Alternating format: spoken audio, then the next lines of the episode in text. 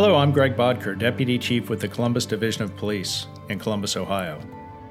In 2019, at the direction of Chief Tom Quinlan, our department embarked on several new projects. One of those projects was finding alternative methods to improve the solvability rate of cold cases.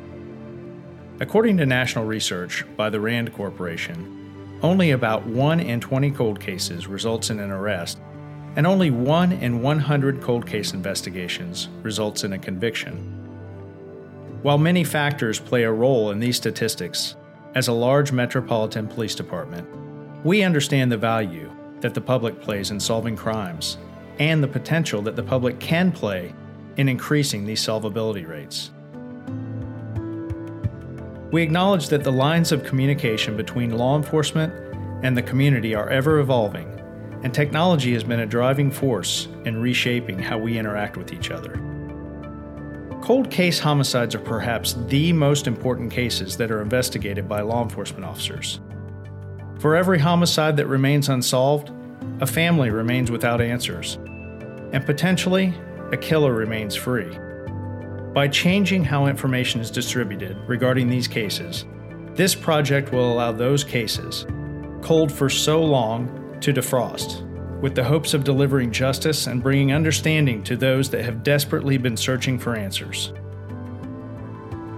With the cooperation of the officials involved in these cases, and more importantly, the support from the family members of the victims, we have created The Fifth Floor, the first Columbus Police Cold Case podcast. Please join us as we revisit our cold case files and search for the answers that will bring these cases to a close.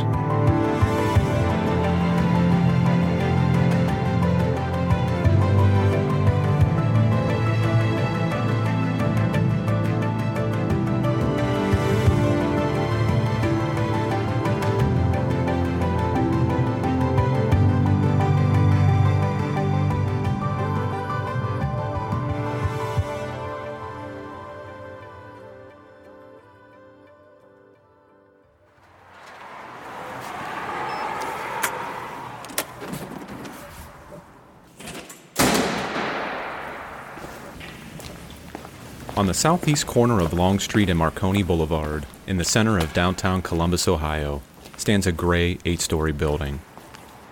On each side of the glass door entrance, atop the stairs, sits a granite carved lion, a symbol of courage, strength, and perseverance within law enforcement. Each of the eight floors on the inside house the sworn and civilian staff that make up the current generation of the Columbus Division of Police. On the fifth floor, a room of experienced detectives report for duty. Floor 5. Here are the offices of the Cold Case Homicide Unit. In a nearby secured office, case files containing reports dating back to the early 1900s fill boxes. Written summaries of the thousands of hours of investigative work by generations of detectives. Homicide cases that have since gone cold. In a nearby vacant office, in the center of the hustle of busy detectives, we set up shop. A place to discuss some of these cases, in the hopes that by putting this content out in a new way, that someone out there will either remember something or will have some new information that will help to solve these cases. We also hope to shed some light on what we do and how we do it, so that you, the listener, can get a better idea on how these cases are worked and why and how sometimes they go cold. Welcome to the fifth floor. I'm Greg Coleridge. I'm Stephanie Lubell. And I'm Greg Bodker. And we are only some of the voices that you will hear throughout this series. Together, we are all the officers, detectives, and police personnel that will guide you through these cases. You will also be hearing from former officers, family members, and other professionals that assist with these cases. It's important to note that throughout this series, certain names may have been changed in an effort to help protect the privacy of those that are not the focus of any wrongdoing. However, in discussing some of the facts, certain content might not be deemed appropriate for younger listeners, so listener discretion is advised. Our first selected case occurred in the north side of Columbus, Ohio on September 20th, 1982. This case has been actively worked since it occurred, and the sheer amount of work that has gone into this case is staggering. Our victim is eight year old Kelly Prosser, and we will try to tell you her story with the hope that someone out there can give us the information to solve this case and bring justice for Kelly and resolution to her family. Kelly's mother, Linda, has never stopped fighting for her daughter and for those that are responsible to be found. And our detectives have never stopped working on this case either. Detective Dana Kroom is the detective currently assigned to Kelly's case, and we will hear from him later. He's also going to update us on where the investigation is currently and how he goes about taking over a case when it gets assigned to him. Another reason we wanted to do this podcast is to remind the public, and more importantly, the suspects, that our department will never stop working on these cases. Just because they are considered cold doesn't mean that they are put away and forgotten about. Our detectives will never stop trying to solve these cases and find those responsible. We will never stop hunting for you, and we will find you. On September 20th, 1982, the day started like most other Monday morning school days. The gray and rainy sky prompted Kelly's mother, Linda, to include her blue reversible raincoat as a necessary accessory to the blue jeans and white and pink floral blouse that Kelly wore as her outfit that day. Kelly attended Indianola Alternative School, which is located on East 16th Avenue, just north of downtown Columbus, Ohio, near the Ohio State University. Kelly was in third grade, and by all accounts, she was described as a friendly and outgoing child. Kelly's sister Christina describes her sister. Quite joyful, loved to play and laugh. We used to dance to a song together. It was our song. And happy, wanted to always chat with people and do new things. That summer, we spent a lot of time at the swimming pool. She would go, I would take her with me and my friends, and we would hang out at the swimming pool. And she, I remember the, the day before we went together to the store to look for some new barrettes and hair combs and that kind of thing. So she liked to do that. She loved art. She used to draw my mom pictures and she would make you know, macaroni creations. Yeah. So that was something she liked to do a lot as well. Linda, Kelly's mother, worked at The Ohio State University, which was only a few blocks away from where Kelly attended elementary school. Kelly had previously walked home from school with her siblings, but this year her older brother Keith had moved on to middle school. Kelly wanted to continue to walk home and discuss doing so with her mother. Kelly's mother, Linda, recalls those interactions. I mean, I hesitated letting her um, walk to school by herself. And we talked about that before the school year started. Because she always had her siblings even though you know like her sister went on you know to the next level then her brother went to middle school. Uh, she was used to and she knew the rules and she knew um, the way to get there and get back. So we talked about that beforehand because i was hesitant to let her do it by herself and, you know, so she was relentless. So that's another word to describe her relentless that she was able to do this by herself. And so this was her trial run. Um, of course, you know, you don't know that that trial run is going to bite you in the butt. But so she wanted to be independent and walk to school by herself and say hi along the way to friends that she knew mm-hmm. in the shop windows. I mean, everybody knew knew my kids. So I, you know, it didn't. While I was worried, I wasn't overly concerned. And at what point do you say, you know, okay, you can or cannot do that? Kelly's schoolteacher, Barbara Cleveland, described Kelly as a child that was curious about life and very helpful about cleaning up around the classroom. She said that her last afternoon in school, Kelly had watered all of the plants in the classroom, Miss Cleveland described Kelly as an affectionate and outgoing young child. Miss Cleveland also shared that Kelly was extremely happy to have her new father and was pleased about her mother's new marriage. By all accounts, the 20th was just a normal day and there was nothing unusual that had occurred. Kelly didn't say anything to her teachers or to her friends about anyone bothering her or anything unusual. On that Monday, September 20th, Kelly wanted to walk home from school here on 16th Avenue, and her mother agreed. They had planned a route for Kelly to walk, which would have took her down High Street. This was a route that Kelly was very familiar with, and High Street during that time of day was very busy, with lots of students and people around, so it should have been a safe area for Kelly to walk. Kelly left school like normal and started walking home. A shopkeeper near 18th Avenue told police that she saw a girl who she believed to be Kelly looking in her store window between 3:30 p.m. and 4 p.m. on the 20th. The woman recalled seeing the child wearing a blue raincoat and when she was shown a picture, identified the girl as Kelly Prosser. We looked up the address of the shop and it would have been on Kelly's route home from school. The time frame stated by the woman at the shop also matched the time that Kelly would have been in the area. Kelly's previous routine of walking home would have her arriving either right before or right at 4 p.m., according to her new stepfather, Larry Garner. The missing persons report showed that Kelly wasn't reported missing until 6 p.m. This was because on that particular day, Kelly's mother had a dentist appointment.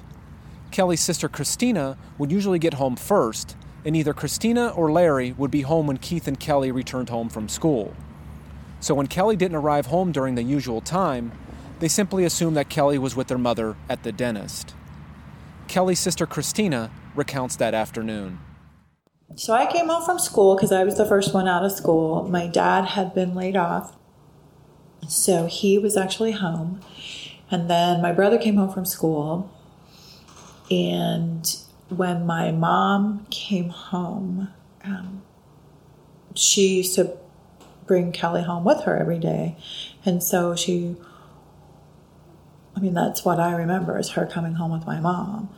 But that day she came home and she walked in the door and my dad said, Where's Kelly? And she said, What do you mean, where's Kelly? And he said, I mean, Where's Kelly? And my mom said, Well, isn't she here? And my dad said, No. And it kind of, from there, is a blur. They, she's supposed to be here. Well, she's not here. What do you mean she's not here? I'm saying she's not here. Isn't she with you? No, she's supposed to be with you. And then um, we didn't have a telephone in our house at the time. So my my mom went over to my grandma's who lived right behind us and started making phone calls. They went up to the school and drove around. Um, they called the police. Um, so they were they called more people, and um, I know they called like not just her school friends, but her teacher from school and um, all of our family members. I mean, just and then finally, I think it was like nine o'clock that night. Somebody came um, from the police department and talked to them. And you have to remember that this was a time that was pre cell phones and communication wasn't as easy as it is now. Linda immediately got into her car and drove over to the school to look for Kelly to see if she was playing and maybe lost track of time. Linda didn't locate Kelly, but she did see a Columbus police patrol wagon. Linda flagged down the officers and told them that Kelly was missing. The officers took down Kelly's information and spread it to other officers to start canvassing for her. The procedure at that time was for the reporting person, which would have been Linda, to call the missing report into the Juvenile Bureau. This was prior to having a missing persons bureau, so Linda went home to call in the report at 6 p.m. Officer Dodd in the Juvenile Bureau received the call and by 6:02 p.m. transmitted Kelly's description to the radio room to have it broadcast to all officers. The radio room confirmed that officers in the area already had the information and were searching for Kelly. By 9 o'clock, Kelly still had not been located. The information was again aired for patrol officers. Officer Dodd, who retired in 2008, recounts that call. I was in the office working second shift, and so usually in the juvenile bureau back then, uh, one or two people stayed in the office in case patrol would bring somebody in that would have to be processed or in case we had to take a missing person report, of that kind of thing. So as far as I can remember, I got a phone call um, from the mother, Kelly Prosser's mother, uh, to make this missing persons report, stating that she hadn't come home from school.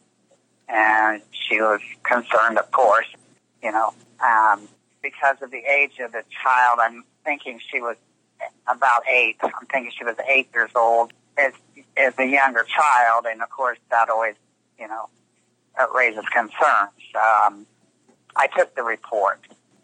And then after that, um, the patrol was notified and, you know, that was kind of my, my role in that day. Kelly's disappearance was taken very seriously by the officers involved in this case. Her story was released to the local news around 9 a.m. the next day. That would have been Tuesday morning. Tips came pouring in, and officers responded to check all of the tips. Officers were also sent to speak with Kelly's school teachers, her biological father, and other family members. Meanwhile, a command post was set up at a local precinct. On that Tuesday, numerous officers and about 30 community members began to search the area where Kelly was last seen and her route home. They also searched the river along the area of the Doddridge Street Bridge, since Kelly liked to play in and around water. Nothing resulted from this search, and it was ultimately called off when it got dark. What complicated this case from the very beginning was that a viable suspect was immediately identified and tips were called in about that specific suspect. For the purpose of this podcast, names of all suspects have been changed. We'll call this suspect Calvin. He lived in the area and had a warrant for a sexual assault crime that had been filed from an incident that occurred on Sunday, September 19th, the day before Kelly went missing. Tips had been called in concerning this suspect. Officers also reported seeing Calvin in the area with a young girl that matched Kelly's description near the time that she went missing. I also saw that officers had taken a canine out to canvass the neighborhood, and the dog walked up to Calvin's front door. When the handler called the dog back, the dog then tried to get in the back gate to Calvin's residence. Then it was discovered that Calvin had gone to West Virginia suddenly. Calvin's wife was very vague and wasn't sure about when he left, possibly Sunday night or Monday morning. She said that he was going to West Virginia because of an illness in the family, but didn't know who was ill or specifically where he was going. At the time, the police interviewed Calvin's daughter. She told the officers that her father had been in town with her until 5:30 p.m. on Monday the 20th, the day that Kelly went missing. All of this was apparently enough to get a search warrant for Calvin's residence, which turned up no traces of Kelly Prosser. Leaving the state quickly and your wife not knowing where you are heading or when you left is very strange behavior. It's really no wonder detectives immediately focused on Calvin as a suspect in the abduction. The sexual crime warrant that had been filed against him the victim in that case was a juvenile close to Kelly's age and who actually officers believed at the time, according to a tip, probably knew Kelly. At the same time, lots of other tips about a variety of people were being phoned in, and officers were running down every lead. At 8:30 p.m. Tuesday night, a call came in from Lisa Richmond of Plain City, Ohio, which is about 30 minutes west of Columbus. Miss Richmond stated that her father, Charles, had found a blue raincoat on Tuesday morning on a road in rural Madison County, Ohio. Charles was a respected probate attorney in Madison County who that morning was on his way to pick up his housekeeper who lived on A.W. Wilson Road. Officers responded to Madison County and met with Miss Richmond and Charles regarding the raincoat. I was attending Clark State at the time, so I had left that morning to go to school and my dad, Charles Richmond, was going to Plain City to pick up their housekeeper, uh, Clara Plank. And on his way to her house, he noticed something in the middle of the road and kind of straddled it with his car, and it blew up behind him, and it, he thought it looked like a jacket or something. So when they came back down A.W. Wilson Road to go to 42, they stopped and Dad picked it up. And Clara took a look at it, and it appeared to be a child's raincoat. So that night, when I got home from school, Mom was getting ready to take Clara home and said, you know, ride along with me. So I was in the back seat, and when we got to Clara's house and Clara got out, I got out to get in the front seat, and I saw this blue plastic, you know, on the floor, and asked Clara if it was hers, and she had said no, that your dad found that this morning when he came down the road, and it looks like it's a kid's raincoat. So mom said, well, Clara, just take it in the house with you. Um, maybe one of your nieces can use it or whatever. And we just assumed that maybe some other kid was playing with another kid on the bus and threw their coat out the window.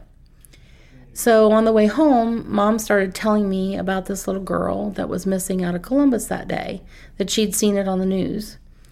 And um, I said, Do you know what this little girl was wearing? And she said, No, she couldn't even remember the name, just remember hearing this little girl was taken, you know, after she got out of school.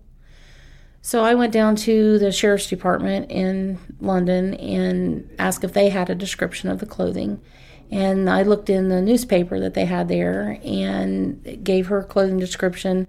And at the very last end of the paragraph, it said, might have been wearing a light and dark blue reversible raincoat.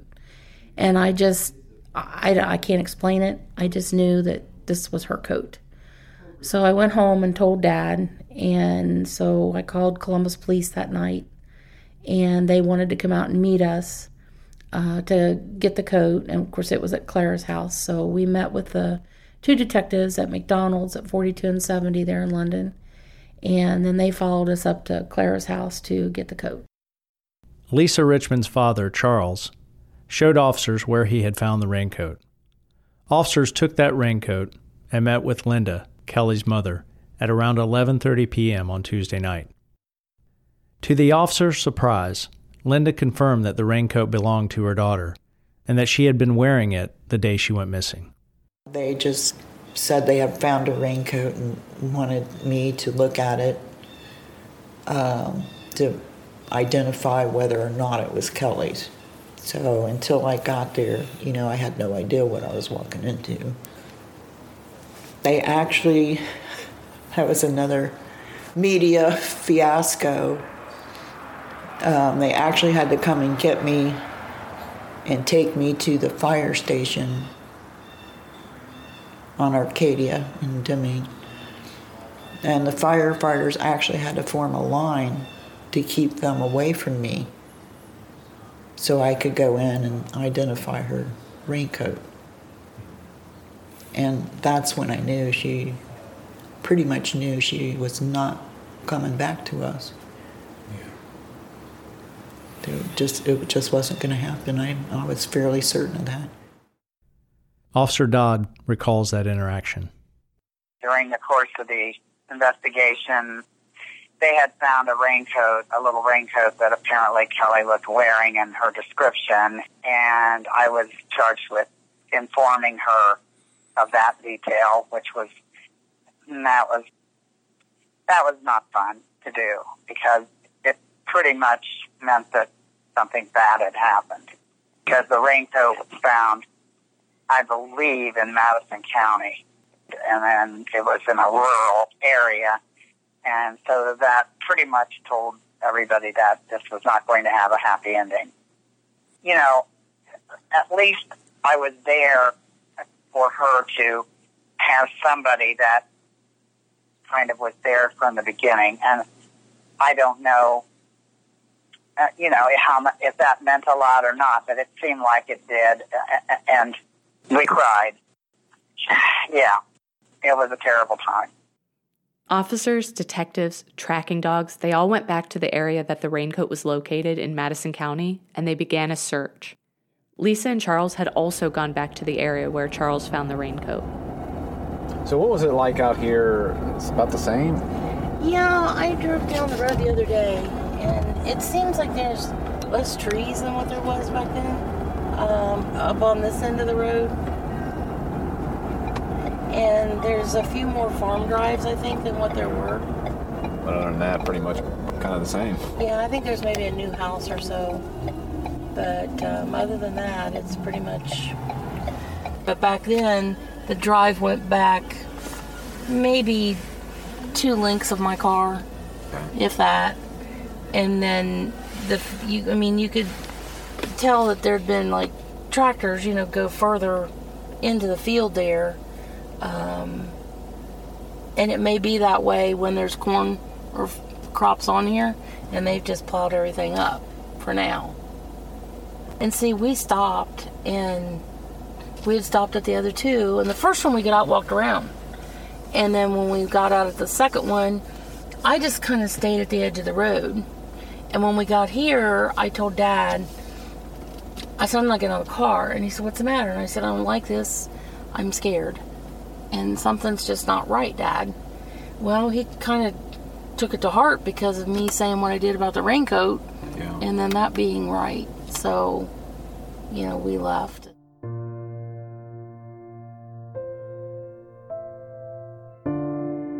The search was called off around 2:15 a.m. on Wednesday the 22nd because it was just too dark.